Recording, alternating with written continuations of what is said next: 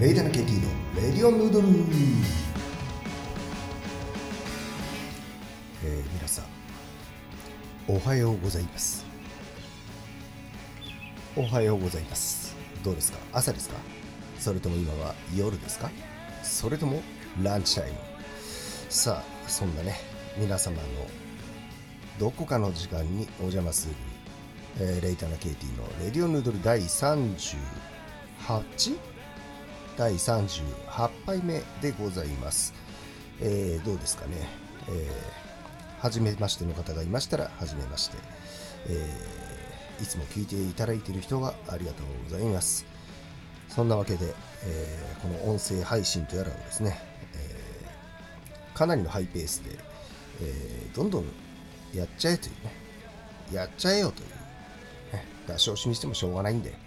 えー、どんどん喋って喋ることがなくなったらやめればいいっていうことでですね、えー、まあ喋ることは何かあんだろうっていうことで。こんだけね世の中ラーメン屋さんもお蕎麦屋さんもうどん屋さんもね立ちそばから高級なお蕎麦屋さんまでいくらでもありますからね、えー、もうすごい数いってますからまあどうにかなるだろうと思っております。で、えー、今日はですね何のお話にしようかなということで、えー、ラーメンです。えーと、いろいろね、えー、今までの放送でも、えー、白河ラーメンとかね確かやったと思うんですけどあの全国に結構ご当地ラーメンっていっぱいあって、ね、テレビなんてもしょっちゅうやってるんで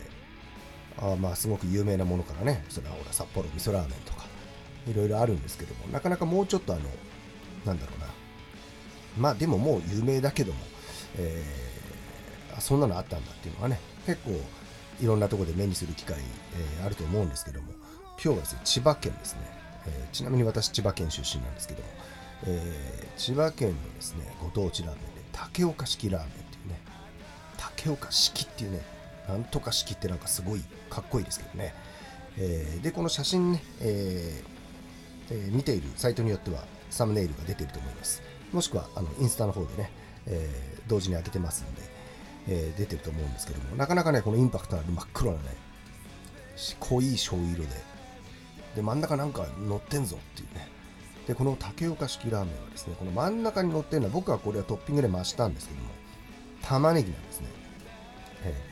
ー、で、えー、濃い醤油ラーメンでチャーシューがねチャーシュー麺にしたんですチャーシューがいっぱい乗ってて。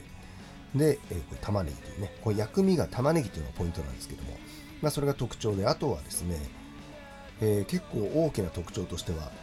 なんとですねここのこの竹岡式ラーメン梅の屋さん、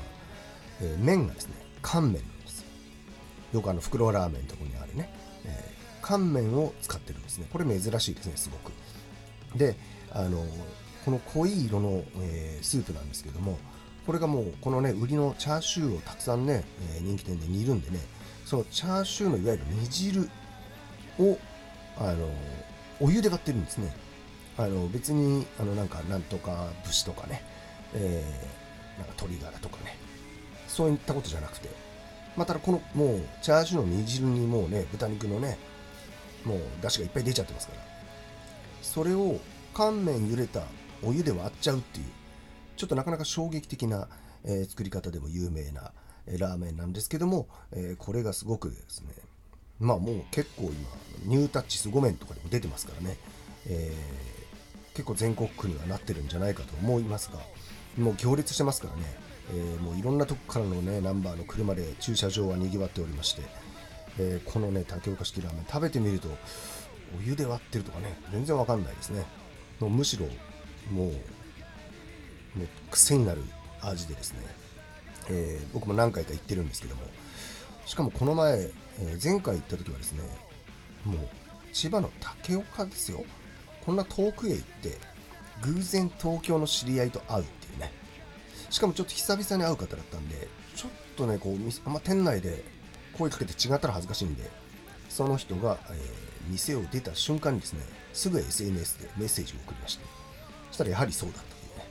えー、考えることはみんな大体同じなんだなっていうね、えー、そんなね偶然会った方この間セールがテレビに出てましたね。びっくりしましたけども、えー、なかなか皆さん活躍されてるなということで、えー、そんなね、竹岡式ラーメン。で、ここではね、梅割りというね、お酒を一緒に飲むっていうのがね、結構定番で、もちろん、私もこの前は飲みました、えーそんなわけでね、えちょっとドライブねこんなご時世ですからね、えードライブ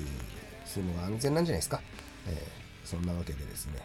えおちょっと千葉の方行ってみるか。っていうね。アクアライン走っちゃう？とか。